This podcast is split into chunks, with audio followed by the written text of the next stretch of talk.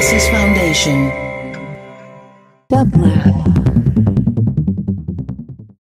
And here is today's quotation from your favorite quotomaniac, care of Lucille Clifton, from her selected poems, How to Carry Water.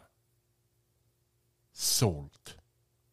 He is as salt to her, a strange sweet, a peculiar money, precious and valuable only to her tribe. And she is salt to him, something that rubs raw, that leaves a tearful taste, but what he will strain the ocean for, and what he needs.